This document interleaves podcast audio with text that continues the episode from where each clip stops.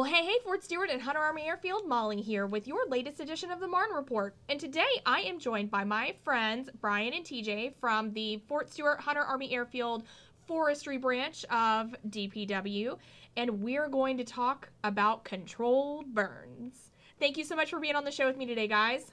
No problem. Happy to be here. Glad to be here. So tell me, we are in the middle of controlled burn season right now on Fort Stewart. Um, just tell me about it. Why do we do it? Um, and what can we expect? So Fort Stewart Hunter, Hunter Army Airfield has the largest prescribed burn program in the Army. Um, we burn 115,000 acres here in Fort Stewart annually. Um, we burn that much to sustain high levels of military training Yeah. um, and also to restore endangered species habitat. Oh, wow. Okay. So when did controlled burn season start and when does it end? Our controlled burn season started December 1st and will go through June 30th. And how often do you guys burn? Um, that is dependent on the weather, so we pay strict attention to the weather. Um, so that kind of drives when we burn and when we don't burn, and where we burn as well. Okay. Um, and there's chance, you know, there are times that the wind switches, and that's when the cantonment area may be impacted by some drift smoke.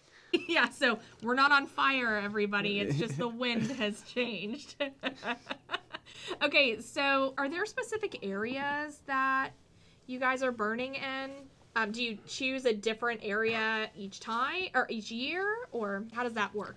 So um, we'll have a plan that we coordinate through DPTMS and other stakeholders within the installation. But uh, basically, we would say um, boundary to boundary, entire reservation is what we would focus on, Okay. particularly our impact area and our, our ranges, um, so we can continue training Sure. um, during periods of potential wildfires, etc. So. Sure. So we know we're going to see smoke, and I'm sure we've all seen smoke off in the distance during these controlled burns, but will people see flames? It is a possibility. Uh, as you probably know, and maybe the listeners know too, we will issue a um, an email daily. Hopefully, that's hitting most of everybody out Sure. there to give notification if and when flames could be visible from Georgia Highway 119 or Georgia Highways 144. So. Um, we do put those out there, but yeah, sometimes flames are visible from the highway. Get it. Um, okay, so what else do you guys want to talk about? So we're the biggest controlled burn program in the Army. Tell me a little bit more about that. So we are the largest burn program in the Army, and the way we are able to accomplish 115,000 acres annually here in Fort Stewart is through the use of a helicopter. Um, so you may see our, our prescribed burn helicopter um, igniting these burns from the air. Um, do not be alarmed. So we have ground crews that monitor the aerial ignition, um, and so the reason we use a helicopter here in Fort Stewart is the fuels um, can get pretty thick, and it's it's dangerous for our ground crews to go and ignite these blocks by hand. Um, so they just monitor the edges, and we, we use a helicopter to ignite from the air, which allows us to cover thousands of acres in one day. Wow. And then the AIA, the impact area, we actually burn 12,000 acres. We burn the entire thing in one day. Wow, that is really amazing. All right, well, I got to tell you, you guys are doing quite a bit through these controlled burns to um, help with the land that is on and surrounding, you know, Fort Stewart, and also for our troops. So thank you so much. Like, what a cool job! All right, is there anything else that you guys would like to add?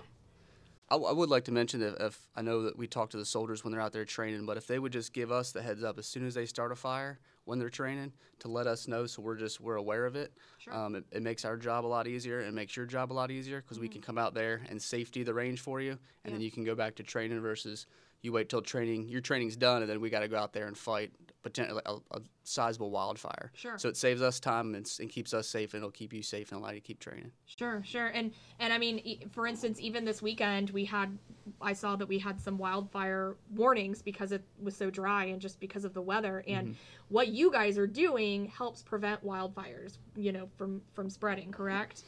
That that is correct. So we're trying to reduce the number of wildfires, and, and then the wildfires. Obviously, when we reduce those, it allows the military to train unhindered. Yeah. Um, but when we do have wildfires, we cannot control the smoke.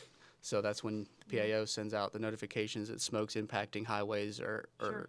or the cantonment area. So by us burning, we kind of eliminate. We try to eliminate the potential for wildfires to even get started. And another place to reach um, daily notifications for our burns are on Twitter, Instagram, and Facebook, and it would be at the handle uh, Fort Stewart Hunter Army Airfield Environmental.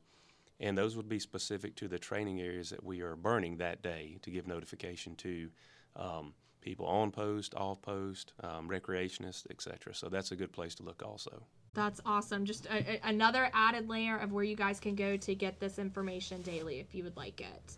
Well, thank you guys so much for being on the show with me today. Um, we truly appreciate everything that you do.